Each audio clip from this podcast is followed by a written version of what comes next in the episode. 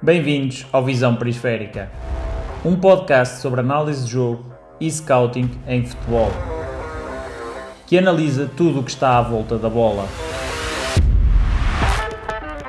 Penso que não poderíamos abrir este ciclo de podcast da melhor forma do que com um apaixonado, antigo aluno do mestrado em treino desportivo da Universidade da Maia, João Pedro Magalhães.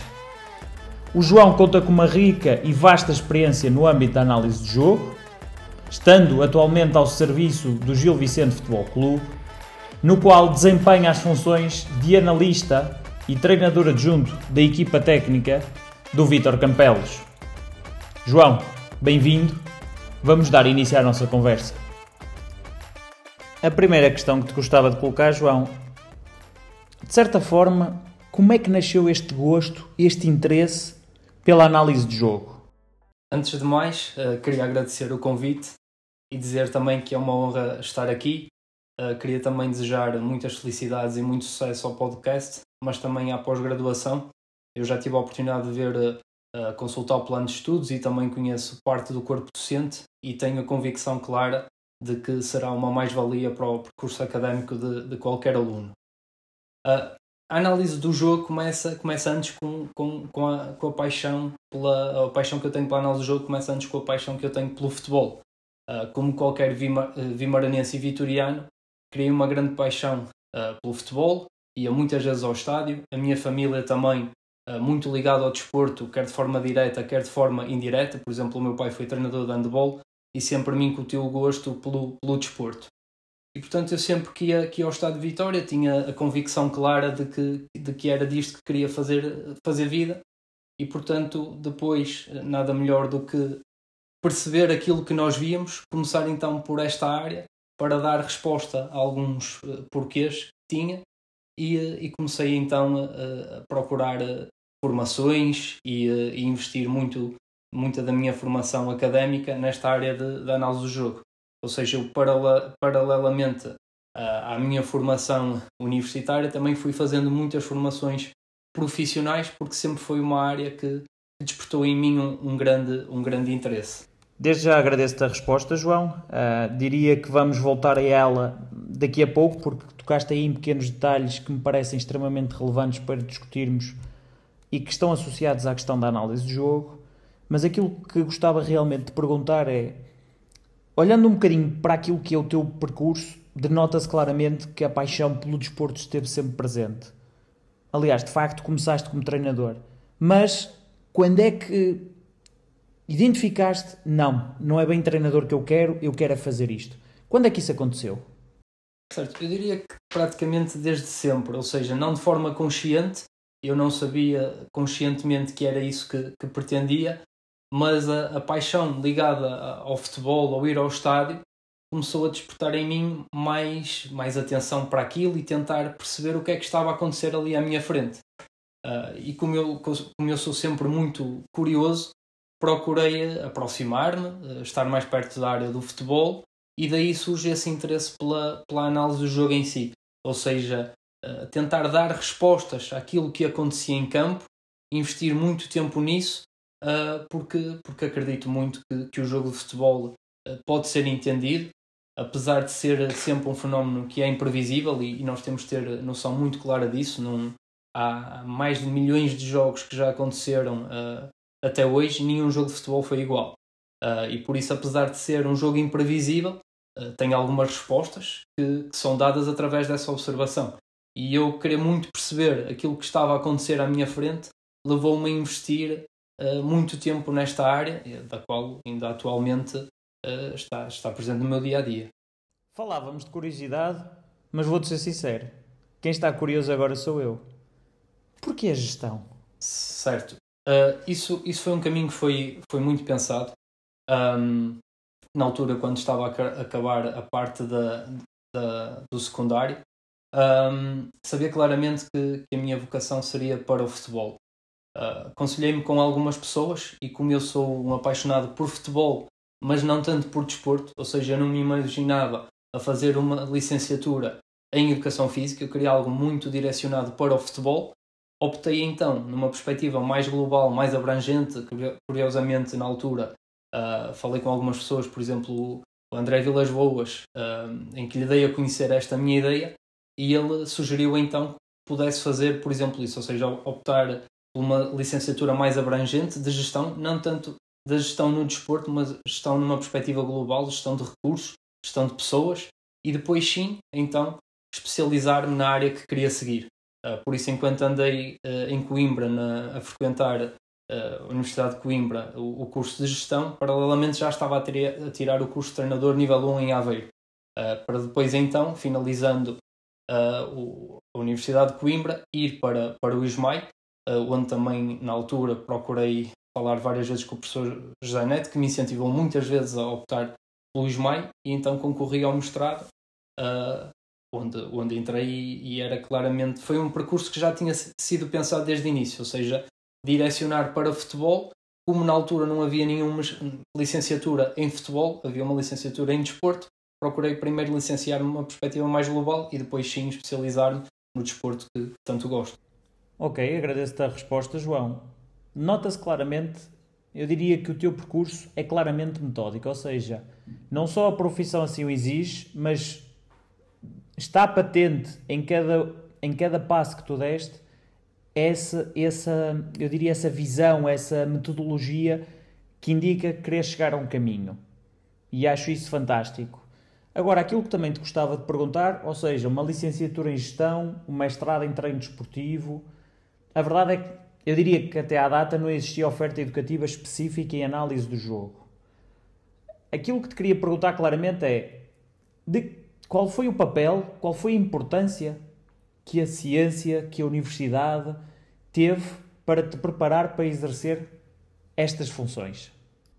Certo. Inevitavelmente, esta resposta vai-me levar até ao ISMAI, atualmente a Universidade da Maia, mas na altura em que me formei ainda era o ISMAI, e acredito que vai ser uma mais-valia, por dois motivos. É que o corpo docente do ISMAI, para além de ter um conhecimento teórico muito elevado, também há um grande conhecimento empírico. Ou seja, é um corpo docente que, para além daqueles conhecimentos técnico-científicos, tem grandes vivências e grandes experiências no mundo do futebol. Conseguem conciliar os dois mundos, o que me parece muito importante e acrescenta muito valor a quem frequentava as aulas, como foi o meu caso. Nós sentíamos nas nossas aulas que, para além daquela parte teórica que nos era apresentada, havia sempre uma relação constantemente feita com a parte prática, ou seja, com histórias que foram vivenciadas, e isso é claramente uma forma de aprendizagem muito mais valiosa. Toda a gente sabe que aquela aprendizagem apenas por conhecimento teórico, os alunos não têm uma facilidade em aprender tão grande, ou seja, ficam muito mais cativados por essas relações que no ISMAI, na altura quando estudei, portanto agora na Universidade da Maia, aconteciam em cada aula. Não era só numa aula ou só com um professor, eram com vários. Isso levava-nos a estar sempre muito motivados a frequentar as aulas. Eu recordo, por exemplo, o professor José Neto, que é pioneiro nesta área. É importante lembrar que foi ele quem trouxe a área da análise do jogo para Portugal, na altura no Vitória, com o mestre Pedroto, depois também prolongada no Futebol Clube Porto, também com o mestre Pedroto, mas ainda com o Artur Jorge e com o Ivic. Portanto, esta área nasce de forma prática, ou seja, é realizada com o professor José Neto nos anos 80, e, portanto, agora assistiu-se a uma evolução muito grande e hoje em dia é uma ferramenta imprescindível. É uma área que toda a gente usa, mesmo não entrando aqui na questão de adversário e de própria equipa, mas a análise do jogo por si só é uma área que é utilizada em todas as equipas de futebol. Também temos a análise individual, temos o scouting, temos outro tipo de análises também qualitativas e quantitativas, mas é uma área que está presente em qualquer equipa no futebol. Muito bem, João. Acho que é uma excelente resposta. Eu agora gostava de progredir e avançar um bocadinho mais, começar a centrar mais nos aspectos, eu diria, essenciais da análise de jogo. E neste sentido, gostava de colocar a seguinte questão. Como é que tu te sentias quando, pela primeira vez, te convidaram para exercer as funções? Quer dizer, sentias que estavas preparado?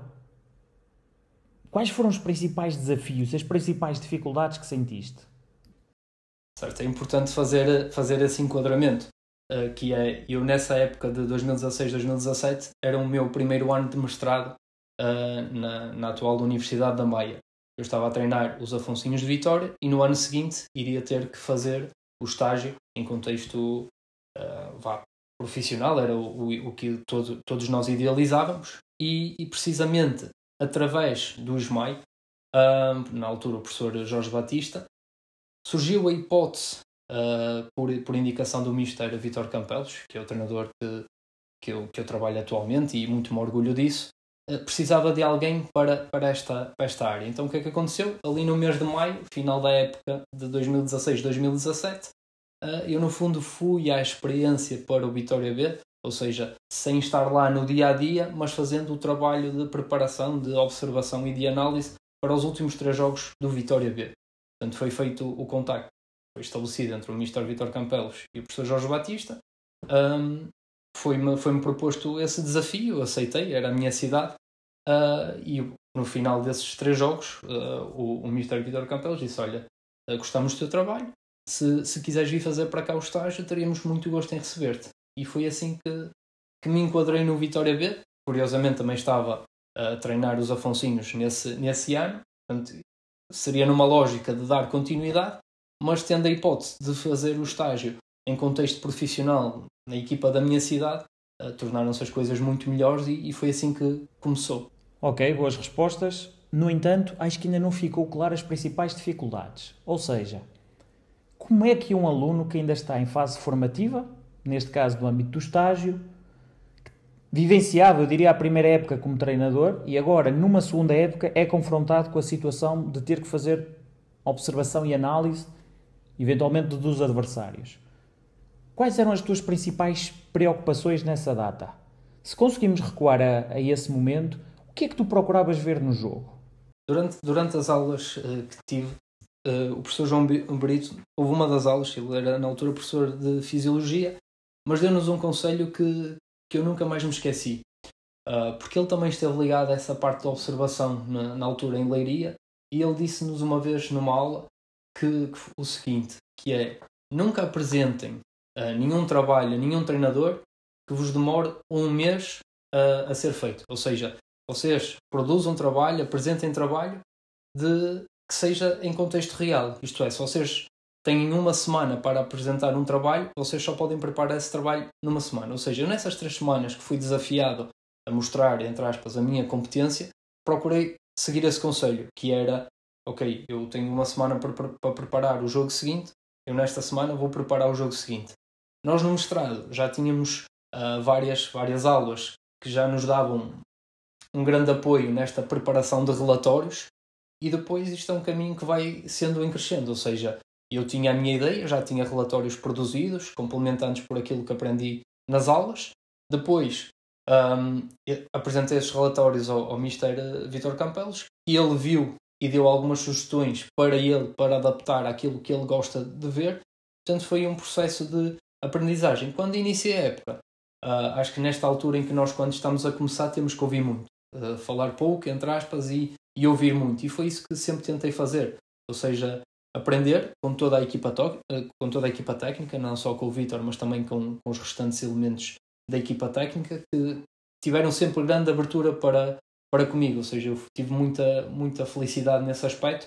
Fui muito bem recebido pela equipa técnica, pela estrutura, e depois foi um processo de aprendizagem contínua. Não foi um processo em que eu já vinha com tudo aprendido e com tudo ensinado e ia para lá mostrar. Não, houve um processo de adaptação. Eu tinha claramente as minhas ideias, mas depois fui aprendendo, fui-me fazendo, entre aspas, analista ao longo do ano. Também pressupõe que o ano de estágio pressuponha isso mesmo, ou seja, nós não vamos para lá com um contrato profissional, vamos lá para aprender, para mostrar trabalho, e foi isso que procurei fazer. Certo, mas eu diria que deve haver aqui um balanço, porque, por exemplo, no momento em que te surge a oportunidade para realizar a observação, tu eras, de certa forma, um estagiário, ou seja, estavas a completar o teu mestrado. Como é que é feito este balanço entre aquilo que é o teu percurso formativo e educativo enquanto estudante e, em simultâneo, aquilo que é a exigência profissional de ter que realizar a observação?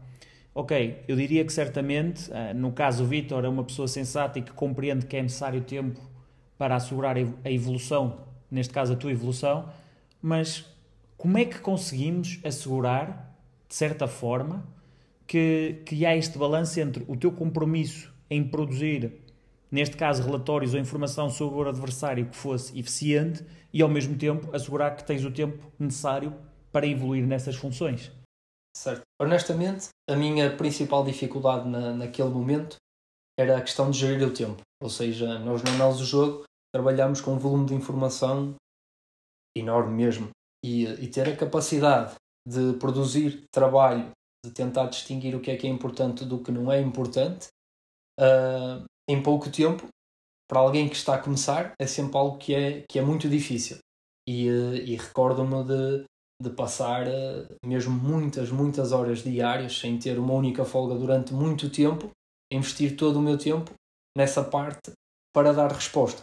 Claro que, com o passar do tempo, começamos a perceber, entre aspas, os atalhos, e isso leva-nos a ter mais algum tempo também para o nosso dia-a-dia. E essa foi a principal dificuldade que eu senti na altura.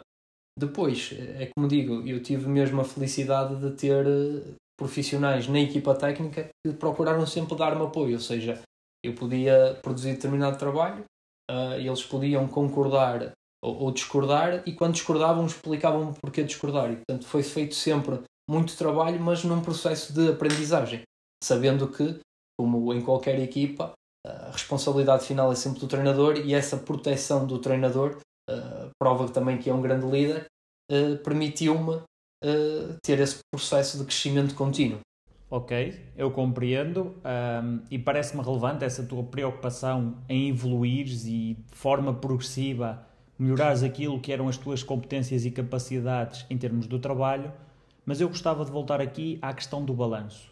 Sobre outro prisma, sobre outra perspectiva, mas voltar a ela. Ou seja, recentemente surgiu uma notícia do Ancelotti que nos referia que, quando se trata de apresentar informação aos jogadores, na opinião dele, no processo ofensivo, esta deveria conter menos informação para dar liberdade aos jogadores para interpretarem o jogo e para se expressarem. Por outro lado, no processo defensivo, existe um conjunto de informações que são transmitidas aos jogadores para melhor os preparar para aquilo que será enfrentar o adversário. Na tua opinião, e com base na experiência que tinhas, eu diria até mais à data, porque normalmente numa fase inicial queremos apresentar, ou temos a tendência de querer apresentar tudo o que sabemos sobre o jogo, tudo o que vimos, como é que era feito este balanço entre que informação apresento ou não apresento? Acredito que atualmente estou muito melhor preparado do que estava quando comecei. Uma das lições que tenho aprendido ao longo destes anos, é, principalmente nesta área, é ser muito simples, cada vez mais simples. A questão que nos diziam muito nas aulas de menos é mais, cada vez acredito mais que isso é verdade, porque nós podemos fazer análises muito completas e muito complexas, mas a dificuldade é tornar isto simples, ou seja, nós temos toda uma série de trabalho que vai ser passada primeiro para uma equipa técnica, depois para jogadores, e essa informação que vamos passando de uns para os outros vai cada vez mais diminuindo. Nós não temos hipótese nenhuma de passar a um jogador toda a informação que nós temos ao nosso dispor, porque ele não vai ser capaz de assimilar toda essa informação. E quando entramos em ciclos de jogos de 3 em 3 dias, o desgaste físico, o desgaste mental que ele tem, e ainda ser bombardeado por informação, não vamos contribuir para uma melhor performance dos nossos jogadores. E por isso eu acredito muito nisto, que é ser cada vez mais simples. Isto não significa que nós, sendo simples, não entraremos no detalhe. Entramos no detalhe. A questão é saber passar os detalhes certos. Nós vamos, digamos, de uma forma muito genérica, tendo 30 tópicos, se calhar aos jogadores vamos passar 3 ou 4, aqueles que são mais importantes, para que pelo menos esses 3 ou 4 fiquem muito claros e sejam uma mais-valia para eles usarem em jogo. Se nós passarmos 30, 40 tópicos aos jogadores, eles não vão ter capacidade de dar resposta. Ok, para podermos terminar esta questão associada àquilo que é uma retrospectiva do teu percurso, eu diria que agora vamos tentar colocar uma última questão, que é, apesar de seres bastante jovem, já demonstras uma clara experiência no exercício das funções do analista de jogo, inclusivamente passando por diferentes clubes, diferentes contextos e até diferentes países. De que forma é que cada uma destas experiências te moldou? Eu acredito muito que a nível pessoal e a nível profissional nós somos sempre influenciados pelo contexto que nos rodeia. Eu já tive a sorte e também já tive essa oportunidade de trabalhar com profissionais fantásticos. Quer treinadores e quer jogadores de grande nível mesmo. Eu, como nunca fui jogador, tenho sempre... gosto muito de ouvir a perspectiva dos jogadores mais experientes. Ou seja, eu no fundo vou adquirindo muito conhecimento do jogo por jogadores que já têm aquela parte do conhecimento empírico, ou seja, a prática do futebol durante muitos anos. Eu recordo-me de, por exemplo, no Chaves, de falar muitas vezes com o João Teixeira, que é um jogador com um conhecimento do jogo incrível. Ainda atualmente no Gil Vicente gosto muito de ouvir o nosso capitão, o Ruben e o Pedro Tiba, também jogadores com muitos anos de futebol, muito experientes, também com ideias muito claras, e essas vivências vão-me ajudando a ser melhor. E depois o próprio contexto de cada clube, ou seja, cada clube oferece-nos dificuldades diferentes e isso torna-nos bastante mais completos. A análise que fazemos, por exemplo, num contexto do Al-Ta'awoun da Arábia Saudita é diferente daquela que fazemos aqui em Portugal. Depois também isto é muito influenciado. Consegues nos dar um exemplo? Sim. Por exemplo, no Al-Ta'awoun os jogadores não têm um conhecimento do jogo como os jogadores portugueses ou os jogadores que jogam no campeonato português têm. Ou seja, a nossa mensagem tem que ser mesmo simples, porque na altura em que eu estive lá, o futebol agora até já está muito mais desenvolvido e tem mais jogadores europeus que estão a acrescentar muita qualidade à Liga Saudita. E na altura recordo-me que os sauditas tinham muita dificuldade em perceber aquilo que nós estávamos a transmitir, porque claramente eles não tinham o domínio, não tinham o conhecimento do jogo como nós achávamos que um jogador profissional deveria ter. E, portanto, optamos sempre por simplificar cada vez mais. Eu tive, por exemplo, trabalhei com um treinador francês lá na Arábia Saudita também, e nós fazíamos uma coisa que era, havia jogos em que não apresentávamos sequer informação à nossa equipa. Não significa que nós não utilizemos a área, porque nós utilizávamos na mesma área da análise do jogo para nosso próprio conhecimento, para a nossa forma de planear os nossos treinos, mas depois, se calhar, só passávamos essa informação através de treino, ou seja, sem estar a explicar usando imagens, porque alguns jogadores não tinham esse conhecimento. Sentíamos muito também que os jogadores estrangeiros estavam muito mais habituados a esse tipo de imagens e de conhecimentos, e então também às vezes eram uma ajuda importante a passar aos outros de forma indireta. Coisas que aqui em Portugal os jogadores, mesmo os jogadores muito jovens, já têm um grande conhecimento de futebol. João, desde já agradecer-te os exemplos, porque diria que nos ajudam a ter um melhor entendimento daquilo que estamos aqui a discutir e a falar, portanto dá-nos uma visão muito mais clara sobre o fenómeno. No entanto, gostava de perguntar, por exemplo, nesse caso vocês optaram por não mostrar especificamente a informação aos jogadores, pelas razões que já foram apresentadas. Agora, algo que me parece, e de certa forma tiveste diferentes contextos, diferentes países, e que certamente também te conferiram diferentes oportunidades. E uma das coisas que normalmente consideramos como fundamental no âmbito da análise de jogo é que é fundamental existir um software de análise para podermos realizar ou proceder à análise, ou seja, que a tecnologia é determinante. De que forma é que vês o papel da tecnologia na análise e se, de certa forma, sempre é assim tão impactante e determinante que define se podes ou não fazer a análise? Qual a tua opinião? Eu diria que a tecnologia é uma mais-valia. Não acho que seja determinante, até porque isso muitas vezes até poderia soar, entre aspas, a uma desculpa para alguém não iniciar nesta área. Agora, que é uma mais-valia, principalmente na forma como nós apresentamos a informação, é claramente. Eu já tive a oportunidade de trabalhar em diferentes contextos com recursos totalmente diferentes. E a forma como nós obtemos determinado tipo de trabalho pode ser muito mais rápido através da tecnologia. E claramente que é uma mais-valia. Só não acredito que seja determinante ou, entre aspas, não tendo a possibilidade de usar determinados meios tecnológicos, não sermos capazes de observar e de interpretar. Eu acredito que somos. A própria ida ao estádio com papel e caneta, é possível tirar ideias claras. Agora depois, a forma como as vamos transmitir, os meios tecnológicos aceleram muito este processo, permitem-nos fazer coisas muito mais ricas do ponto de vista visual e, acima de tudo, o tempo. Indo ao estádio observar uma equipa, ou indo vários jogos observar uma equipa sem recurso nenhum tecnológico, o que nós íamos apresentar no final iria ser muito mais difícil de expor. E com a tecnologia conseguimos rapidamente, muitas vezes até sem nos deslocarmos, ter acesso a conteúdo de jogo. Isso, nesse aspecto, sim, considero ser uma mais-valia, mas lá está, não acho que seja determinante para quem quer começar nesta área da observação e da análise. Não é determinante para começar. O importante é ir fazendo, é ir vendo muitos jogos e, com os recursos que temos à nossa disposição, darmos a resposta da melhor forma possível.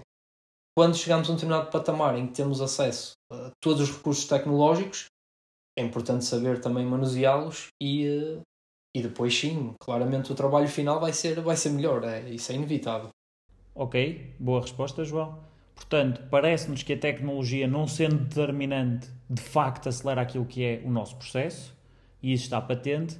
E apesar de haver aqui mais algumas questões associadas à tecnologia, eu diria que está na hora de passarmos a questões mais específicas sobre a análise de jogo. E nessa perspectiva gostava de perguntar, ou desafiar, se tu tivesses que escolher uma fase ou uma etapa do jogo de futebol, qual é aquela que te dá mais gosto a observar? Eu espero que o Ancelotti não esteja a ouvir, porque claramente processo ofensivo e situações de último terço. Acredito muito na magia, acredito muito na beleza do jogo, que é chegar ao golo, e por isso eu sempre tive essa paixão pelo processo ofensivo e situações de último terço. Situações de golo, movimentações, e depois olhar para isso numa perspectiva da análise, numa perspectiva também de criação de exercícios para, e é claramente para mim a minha grande paixão dentro de todas as etapas do jogo. Diria que essa é a minha maior paixão. Estou-me agora até aqui a lembrar de uma situação que aconteceu no Chaves. Eu recordo-me de mostrar alguns jogadores lá no departamento médico, até em contexto assim muito informal, que ele era um jogo entre o Paris Saint-Germain e a Juventus para a Liga dos Campeões. Estavam 5 minutos de jogo e era uma imagem em que o Mbappé tinha a bola no corredor lateral e tinha pela frente dele 3 jogadores da Juventus, linha dos médios e depois uma linha defensiva de 5. E eu dizia aos nossos jogadores assim: olha, faltam 5 segundos para ser golo. Acreditas? A Juventus extremamente bem organizada, ainda longe da sua baliza. E eu ponho, eles diziam que não, que era impossível, e eu ponho no play e o Mbappé joga no Neymar, o Neymar pica por cima da linha defensiva e o Mbappé de primeira a fazer golo. Ou seja, 2 jogadores conseguiram ali de forma mágica chegar ao golo. Aquilo é surreal. E estavam 5 segundos, tinham 8 jogadores pela frente. Aquilo foi fantástico. Esse é um exemplo fantástico e obrigado por partilhares connosco.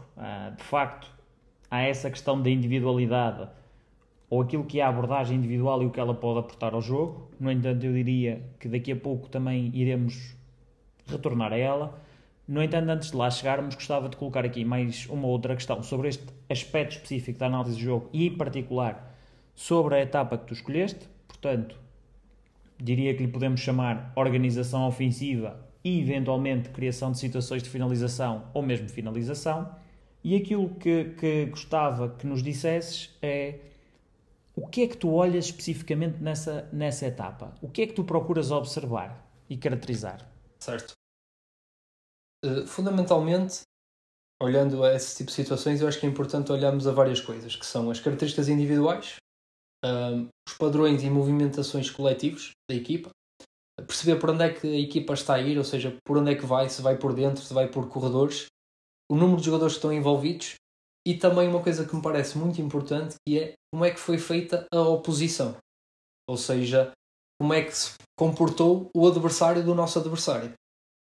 E isso é algo que eu muitas vezes não ouço muito falar, mas que acho que é determinante, porque, por exemplo, se olharmos uma equipa, olhando a situação, por exemplo, do cruzamento, uma equipa, portanto, o adversário do nosso adversário defende de forma zonal, mas a nossa equipa defende dentro da área homem a homem.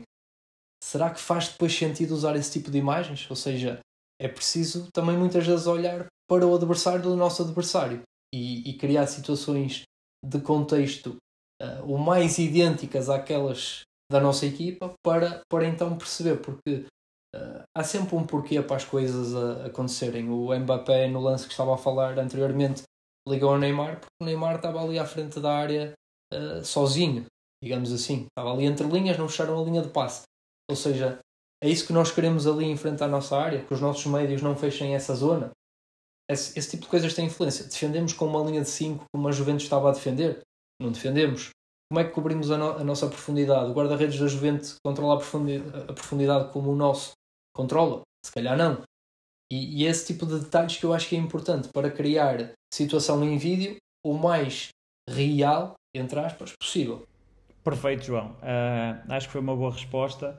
No entanto, agora quero lançar-te aqui outra questão, ou outro desafio, que é quando temos muitos jogos, vamos supor que estás numa fase intermédia da temporada, tens toda essa abrangência, toda essa análise que te vai suportar essas questões.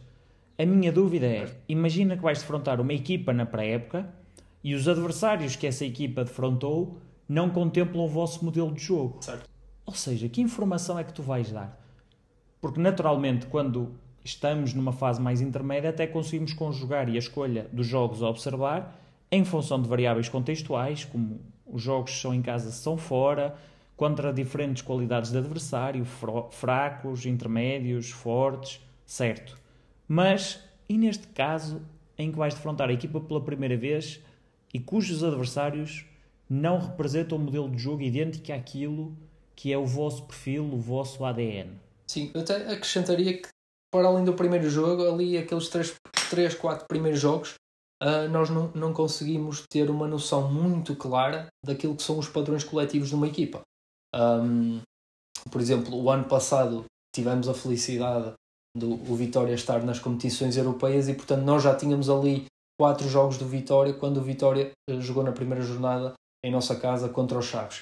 Mas, por exemplo, este ano aconteceu isso em relação ao Portimonense e nós tínhamos vários jogos amigáveis do Portimonense, mas nenhum deles tinha esse contexto ideal. O que nós geralmente fazemos nesse tipo de situações é optar por aspectos muito gerais.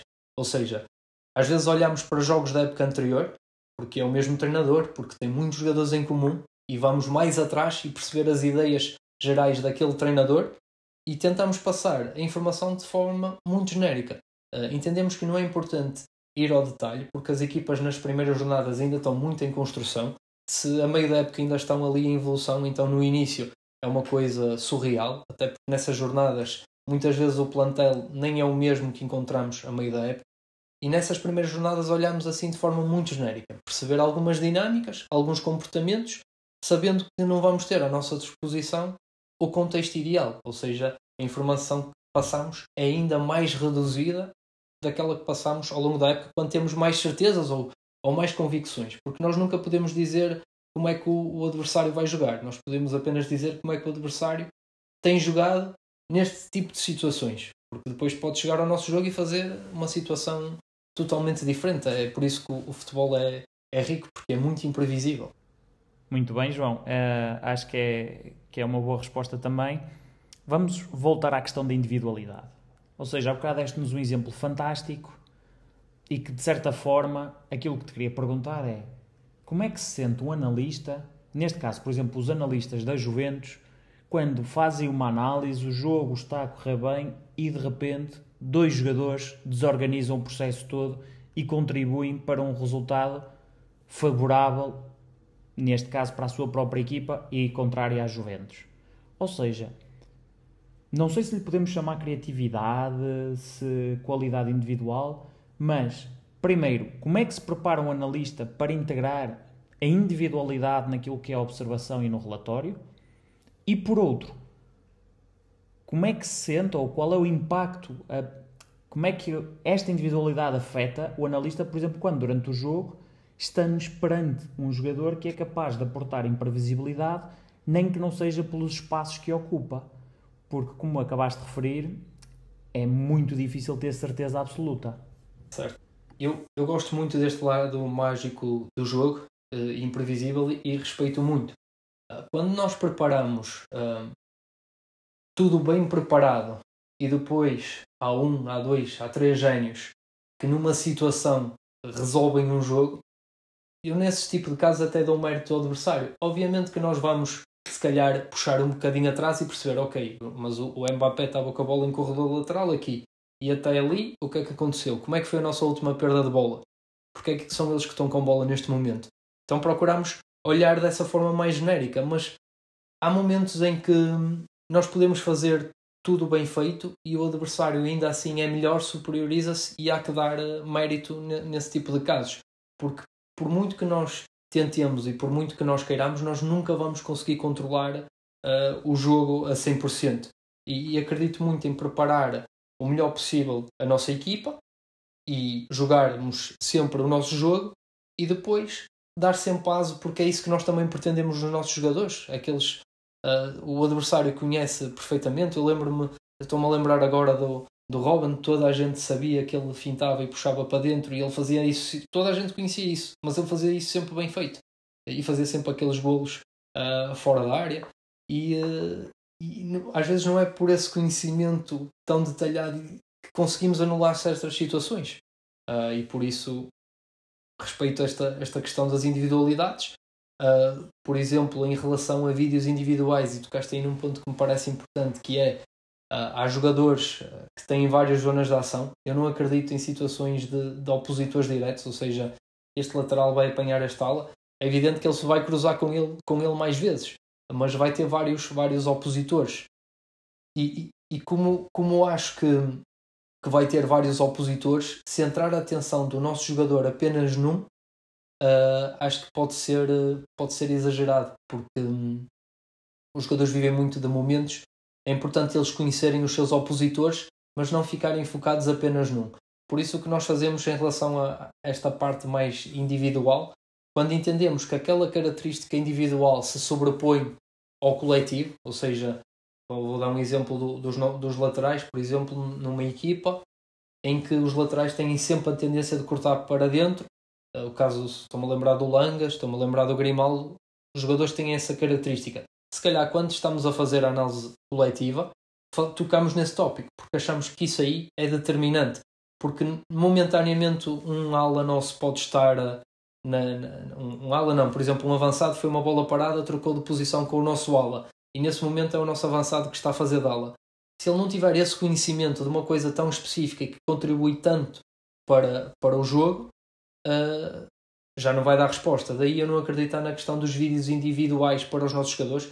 Acho que é importante eles conhecerem bem todos os jogadores adversários, mas passar a informação de uma característica individual de forma sempre coletiva, ou seja, quando individualmente alguém se destaca, todos devem saber, seja a defesa central, seja o avançado.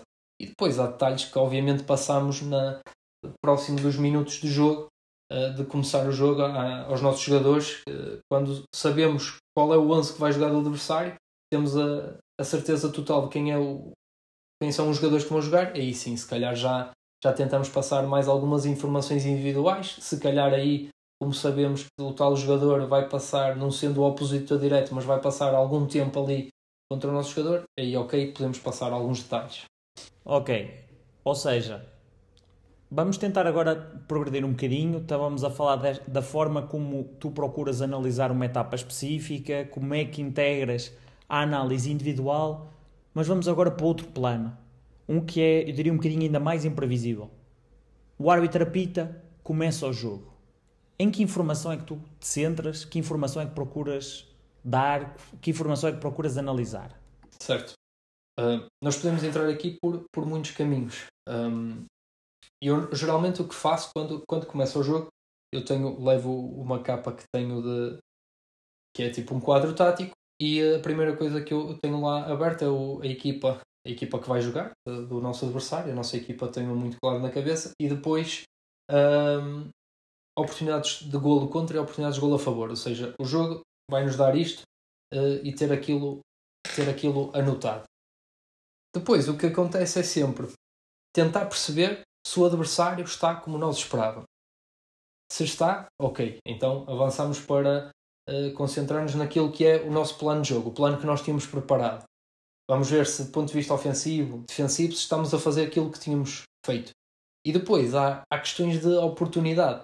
Ou seja, muitas vezes, com o decorrer do jogo, com a emoção também à volta daquilo, há questões que nós podemos tentar explorar e aproveitar e que surgem durante o próprio jogo. E, ou seja, procurar nunca estar muito refém daquilo que foi a análise pré-jogo. A análise pré-jogo está feita, foi passada aos nossos jogadores, mas agora vamos olhar para o jogo como se começasse do zero. O que é que este jogo nos está a dar? É isso que procuramos fazer. Temos lá também, no caso do Gil Vicente, nós temos à nossa disposição vários tipos de imagens com os diferentes ângulos, ou seja, temos uma filmagem tática, temos a filmagem mais fechada também da Sport TV, e depois o que eu procuro fazer é seguir o jogo. Quando o jogo para, por exemplo, uma situação de lesão, uma situação de uma falta, por exemplo, os livros laterais são uma situação em que demora imenso tempo a serem batidos, é uma excelente oportunidade para revermos algumas jogadas, situações também de pontapés de baliza, e nesses momentos em que o jogo para, eu procuro ir rever algumas imagens, porque acho que é uma mais-valia que nós temos. Podemos, de forma parada, ver todos os jogadores, porque muitas vezes, com a emoção do próprio jogo, situações de, às vezes, de transição, a bola está de um lado, depois vai para o outro, e às vezes perde-se um bocadinho, é tanta informação que se perde ali o fio condutor. E daí a importância de revermos algumas imagens para depois tentarmos acrescentar alguma coisa durante a partida, porque ainda podemos intervir. Nós só não podemos intervir quando o árbitro apita, porque até lá podemos dar o nosso contributo. Isso parece-me uma excelente estratégia, ou seja, usar os momentos de pausa do jogo para rever lances, o que te permite claramente manter níveis elevados de concentração. Mas agora gostava de perguntar como é que é feita a comunicação, ou seja, quais são os canais de comunicação, com quem é que interages durante o jogo? Certo. Nós, durante o jogo, estamos em contacto três elementos da equipa técnica, ou seja, eu numa perspectiva mais de cima, um adjunto no banco principal e outro adjunto no banco suplementar. Ao longo do jogo nós estamos sempre em contacto e o que fazemos é trocar opinião entre os três, e depois o adjunto, neste caso o Marco Alves, que está no banco principal, quando entende que o deve fazer, fala com o Vítor, ou até muitas vezes o Vítor solicita informação, qual é que é a nossa opinião, e é isso que pretendemos fazer. Agora, é importante, nós a informação que passamos, principalmente ao Vítor, que está muito concentrado e muito desgastado ali, envolvido emocionalmente ali com o jogo, nós procuramos só acrescentar informação de qualidade, ou seja, constatar o óbvio, ou digamos, focar naquilo que é algo irrelevante, tentamos não fazer. Ou seja, por exemplo, que este jogador ou aquele está a fazer um excelente jogo, ou que este jogador ou aquele está a fazer um péssimo jogo, na nossa opinião, naquele momento é irrelevante, porque o que é que o treinador vai fazer com essa informação naquele momento? Vai substituí-lo imediatamente? Em princípio, não. Geralmente um treinador não faz uma substituição porque o jogador nos primeiros 15 minutos não está a render o que era esperado. Ou seja, nós tentamos passar informação, às vezes, para dar um exemplo do nosso último jogo de campeonato. Nós entendíamos que íamos ter uma vantagem no meio posicional, jogamos contra o Rio Ave, e nós sentíamos que estávamos a explorar pouca situação do 3 contra 2 que tínhamos no meio. Ou seja, nós jogámos em 4-3-3 do ponto de vista ofensivo, o Rio Ave a defender no seu 3-4-3, muitas vezes momentaneamente em 4-4-2. O que é certo é que eles ali no meio geralmente tinham sempre dois médios. E nós entendíamos que estávamos a fazer as nossas jogadas muito por corredor lateral, tínhamos muitas vezes os nossos médios a baixar constantemente próximos dos nossos centrais, ou seja, nós estávamos a retirar um médio à zona central e, portanto, mantínhamos ali uma situação de igualdade numérica, 2-2, quando queríamos aproveitar uma situação de vantagem de 3-2. Portanto, esse é o tipo de informação que pode acrescentar alguma coisa durante o jogo. Pode acrescentar ao treinador, pode acrescentar aos nossos jogadores, e intervimos dessa forma. questões mais acessórias. Às vezes, evidentemente, que nós trocamos opinião entre nós, mas isso não é suficiente para passar ao Mister. Ao Mister só queremos passar o essencial, algo que nós achamos que pode ter impacto, e depois, se ele concordar, comunicar com a nossa equipa e procedemos a essas alterações. Muitas vezes até em situações de bola parada, ali do banco não se consegue perceber, àquela altura do banco não se consegue perceber com exatidão o que aconteceu. Portanto, as imagens aqui ganham uma importância fundamental. Conseguimos corrigir alguns posicionamentos, perceber também coisas de forma mais clara, até porque não estamos ali próximo do terreno de jogo, temos um distanciamento e um controle emocional diferente de quem está no banco. João, permite-me agradecer-te desde já os exemplos, acho que é sempre útil. E neste caso, o facto de ser tão recente ainda nos permite ter mais, ou essa memória mais viva, portanto, o meu agradecimento, porque acho que ajuda claramente a clarificar aquilo que estamos aqui a falar. Mas gostava de colocar outra questão ainda sobre o jogo e para fecharmos este tópico. Ou seja, há comunicação quando o treinador solicita, e mesmo uma comunicação contínua com a equipa técnica, ou entre a equipa técnica no banco de suplentes, mas algo que ainda não está claro para mim é, ao intervalo, o que é que vocês fazem, que informação, ou seja, qual é o papel do analista ao intervalo?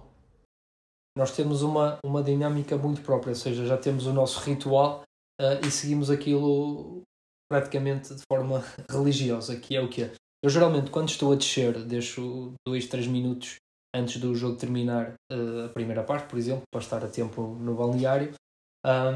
E nesse trajeto vou já tenho escrito várias coisas que vou tomando nota ao longo do jogo, mas vou-me filtrar ou vou-me focar, assim aqui é, 2 ou 3 aspectos chaves, porque é a mesma situação das imagens em vídeo durante a semana.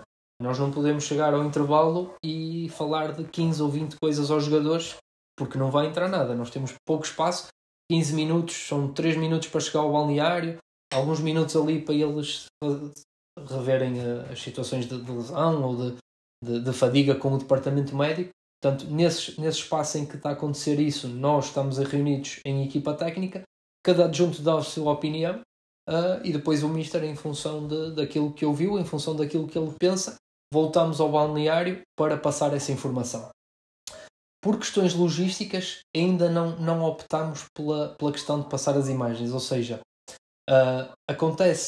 já aconteceu algumas vezes, levarmos imagens e mostrarmos até individualmente a um jogador, mas o processo todo de estar lá as imagens expositivas, neste momento não é uma prática que adotamos, poderemos adotar no futuro, é uma prática que nos parece até que possa ser muito valiosa, mas pelas dinâmicas que temos atualmente, com o tempo que temos de intervalo, mais a situação da ativação pré-jogo ao intervalo, portanto limita-nos nesse aspecto e procuramos passar a informação mais de forma verbal, digamos assim, de comunicação verbal, e pontualmente, em alguns casos específicos, até temos algumas imagens para mostrar individualmente a alguns jogadores, porque acreditamos que é mais fácil para eles visualizarem. Mas em termos de, não é comum ao intervalo passarmos muitas imagens, mas acredito que isso possa vir a ser uma prática que nós em breve vamos adotar. Boa resposta, João. Nós já estamos próximos do fim, ou seja, já estamos quase a caminhar para o final desta conversa. No entanto, ainda te queria colocar mais uma questão. Dentro daquilo que são as tuas funções, a análise do adversário, o papel da individualidade e a forma como afeta o jogo, a comunicação durante o jogo ou durante o intervalo, qual é a principal dificuldade ou o desafio que tu sentes no dia-a-dia? Acho que volta ao início, que é reduzir informação. Somos bombardeados com informação e nós temos a capacidade de resumir, de sintetizar e de filtrar. Por muito que queiramos, não podemos mesmo passar tudo. O excesso de informação acaba por jogar contra nós. Mas se tivermos a capacidade de filtrar toda a informação que produzimos em 3 ou 4 ideias muito claras que vão ser vantajosas para nós e depois fazer essa ligação com o treino, eu acho que esta área é uma mais-valia. E esse para mim é o maior desafio, e acho que será sempre, que é tendo toda a informação ao nosso dispor, reduzir a informação ao que é realmente essencial e ao que realmente vai ter impacto no nosso dia-a-dia de trabalhos e também depois no próprio jogo. Acabaste de nos falar daquilo que é, de certa forma, a principal dificuldade, os desafios que acabas por encontrar no teu dia-a-dia, e agora, vendo por outro prisma, imagina que tu estás a iniciar neste momento, remontando àquela época no qual iniciaste as tuas funções como analista, ou que alguém te pede, eu vou iniciar as minhas funções como analista, qual é o conselho que me daria? Portanto, o que é que gostavas que te tivessem dito quando iniciaste como analista, ou o que é que tu dirias a alguém que está prestes a iniciar nesta função? Eu diria para se dedicar muito. Acho que a dedicação é fundamental em qualquer área, nesta não é exceção. E depois, também, questionar-se muito. Há sempre uma razão para as coisas acontecerem. Pensar o que é que aconteceu neste jogo, como é que, ou nesta jogada, como é que aconteceu e porquê é que aconteceu. Ou seja, perceber claramente que as coisas têm um sentido, têm uma lógica, não acontecem por acaso, mesmo sendo imprevisível. Ok, aquela jogada que falámos há um bocado aconteceu, se calhar porque o Mbappé e o Neymar são dois génios, mas se calhar o nosso médio também não cortou a linha de passe que era suposto cortar. Portanto, tentar perceber esse tipo de questões. E depois partilhar muito. Acho que quanto mais partilhar e entre todos, com pessoas também muito experientes, com muita vivência, procurar falar com esse tipo de pessoas pode ser algo importante. Eu quando comecei, recordo-me que já tinha entrevistado imensos treinadores mesmo, que me ajudaram muito a crescer.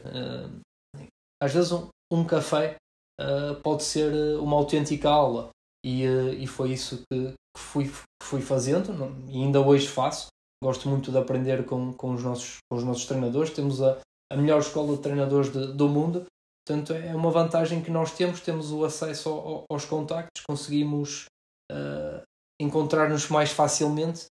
Se calhar é mais fácil encontrar com um treinador que está a treinar neste momento em Portugal do que se calhar encontrar, por exemplo, com um treinador que falámos há um bocado também, o Ancelotti. É mais difícil e, portanto, nós tendo essa vantagem de ter treinadores tão bons e tão competentes, se tivermos a oportunidade de falar um bocadinho com eles, é uma ótima oportunidade para aprender. Bem, nós já estamos mesmo quase no fim e eu agora trouxe aqui uma surpresa para ti, ou seja, trago aqui um desafio. Preparamos aqui, eu diria, 3 questões para te colocar e aquilo que te pedia era que respondesses de forma mais rápida possível e de forma mais natural, porque o objetivo é mesmo... Quando surge aquela questão, qual é a primeira coisa que te vem à cabeça, está bem? Portanto, vamos à primeira questão. Qual foi o adversário que até hoje te foi mais difícil de observar? O Benfica do ano passado, o Roger Schmidt. Tinham muita coisa, faziam mesmo tinham muita variabilidade e às vezes era difícil perceber qual era a jogada seguinte. Eles conseguiam ser fortes em tudo e, portanto, às vezes eram imprevisíveis nesse sentido. Eram fortes por dentro, eram fortes também nos corredores e não conseguimos saber se eles indo dentro, depois iam fora ou se mantinham dentro. E acho que era uma equipa mesmo muito completa. E depois, de genericamente, todas as equipas que constantemente trocam de sistema e trocam de jogadores tornam-se sempre mais difíceis de analisar. Nunca sabemos o que nos calhará a nós. Boa resposta. Até agora falamos de equipa. Perguntava-te agora, qual foi aquele jogador que foi mais difícil, eu não diria de observar a individualidade, mas que aportou mais dificuldade àquilo que foi a análise do adversário pela qualidade que ele tinha? O primeiro nome que me veio à cabeça foi de João Félix, na altura no Benfica B.